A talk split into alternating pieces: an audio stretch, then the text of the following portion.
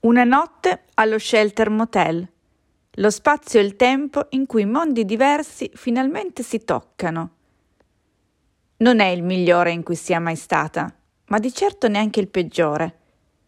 Alto, sopra l'uscita della superstrada, poco oltre downtown, e grigio nei nuvoloni di un pomeriggio di ottobre, al mio arrivo non mi colpisce né per le dimensioni né per il colore. Quello che non mi torna è il parcheggio. Sono abituata ai motel e agli hotel americani di catena come questo. Arredati per lo più allo stesso modo, cambiano i dettagli, i colori, le offerte, variano senz'altro la pulizia e l'attenzione al cliente, ma tutti replicano all'incirca le stesse caratteristiche, di catena in catena. I letti sono molto grandi e molto alti, le prese elettriche sono sulla base delle lampade, a colazione c'è la macchinetta per cucinare waffle, la palestra ha un solo tapirulan funzionante, i rubinetti della doccia sono controintuitivi, sul letto ci sono almeno quattro cuscini e a terra il più delle volte la moquette.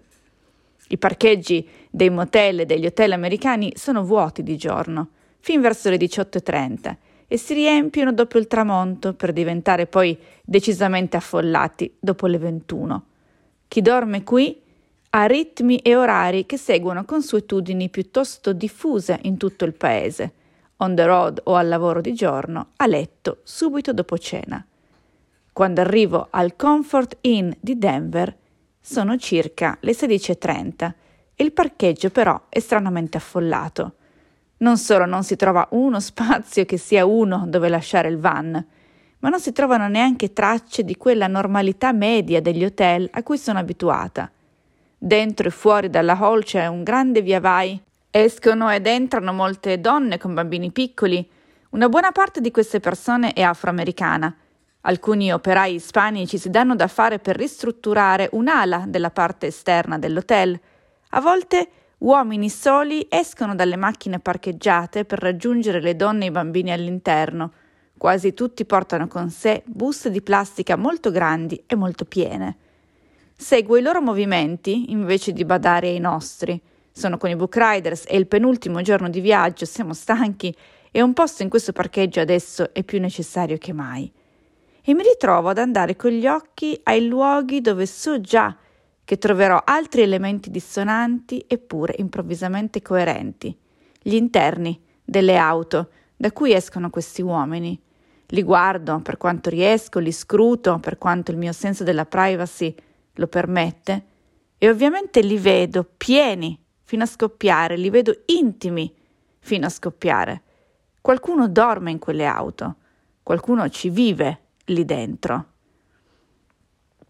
È da quando sono piccola che amo arredare le camere degli alberghi dove mi capita di dormire.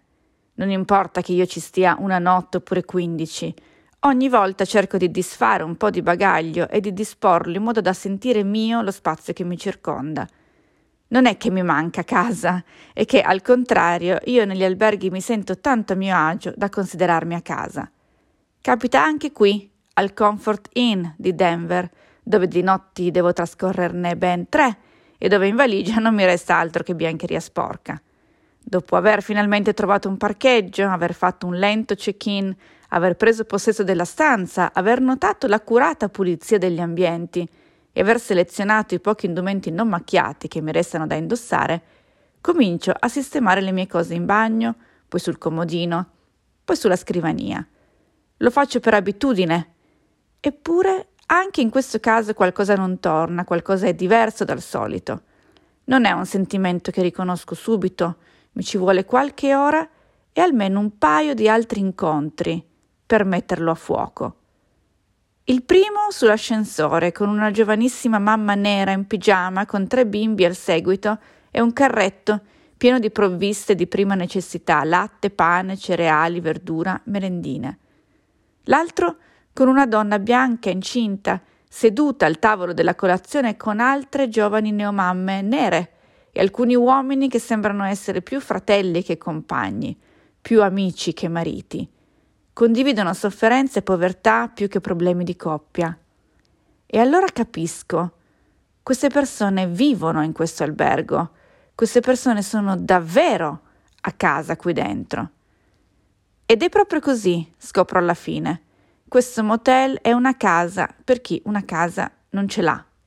La città di Denver e in particolare il Denver City Council insieme alla Colorado Coalition for the Homeless ha comprato una manciata di strutture alberghiere della città o ha affittato un certo numero di camere in strutture di proprietà altrui per destinarle a famiglie di persone senza tetto in particolari condizioni di difficoltà, tanto fisica quanto economica o relazionale.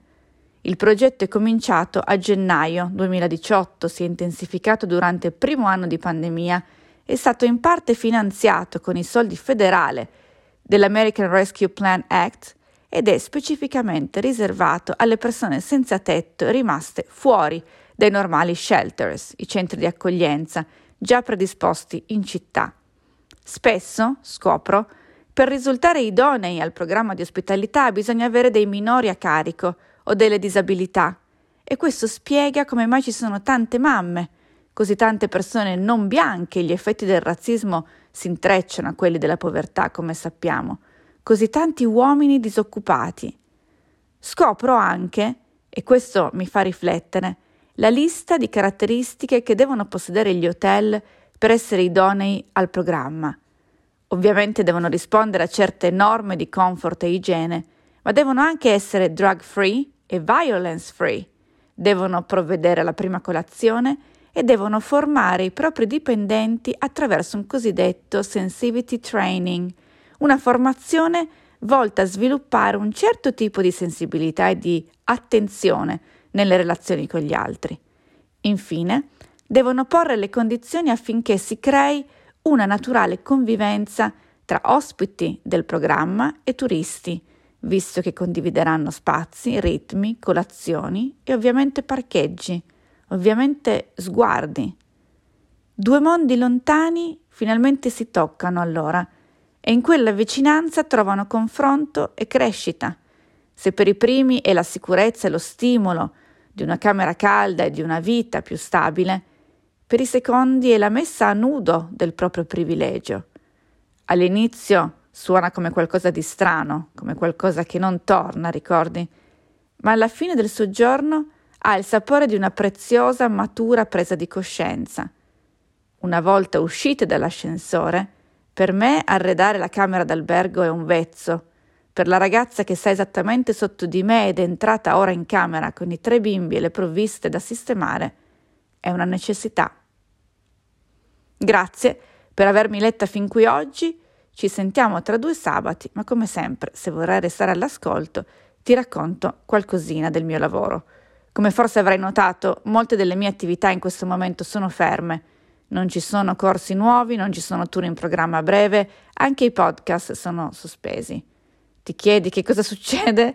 L'ho scritto qualche giorno fa sul mio canale di Telegram ed è una condivisione che ti invito a leggere perché ti aiuterà a capire un po' di più i prossimi passi che vedrai sulla newsletter e altrove e anche a conoscermi meglio. Stessa cosa per il post di Instagram che ho condiviso nella newsletter.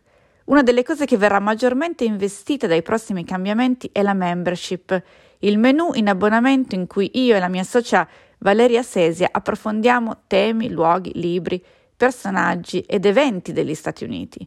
Nata in modo sperimentale ad aprile del 2021, a oggi conta più di 200 iscritti e 57 contenuti divisi in newsletter, note audio e dirette video. Ma noi intendiamo far crescere questi numeri ancora di più. In che modo? Rendendo la linea editoriale più netta e riconoscibile e portandoti sempre informazione indipendente, di qualità e di piacere. E ora che lo dico ad alta voce, abbiamo forse preso ispirazione da quel grande maestro e dalla sua impresa giornalistica che cambiò il mondo? Forse sì, anche se non credo che ci spingeremo fino ai nudi. Se vuoi sapere di chi parlo, vai a cliccare sulla newsletter. E se intanto desideri un assaggio, questo mese nella membership trovi la newsletter Mac and Cheese scritta da Valeria su una storia incredibile di giornalismo, suprematismo bianco e una stripper mandata a fare l'infiltrata. Quando ho letto questa storia io sono rimasta fulminata. La nota audio Cornflakes realizzata da me in cui racconto un'usanza dello sport americano tutta da cambiare. Non riguarda né le discipline sportive né gli atleti, bensì le mascotte. letteralmente rubate. Se ti va di iscriverti, trovi tutti i riferimenti dentro la newsletter oppure puoi aspettare un pochino, qualche giorno per l'offerta natalizia. In ogni caso, ti aspetto perché nei prossimi mesi avrò molto da raccontare. E infine dimenticavo, se le storie dei motel ti piacciono, non perderti il format Instagram Motel McMusa e dei vecchi reportage, un vecchio reportage che ho messo alla fine della newsletter. A presto, ciao!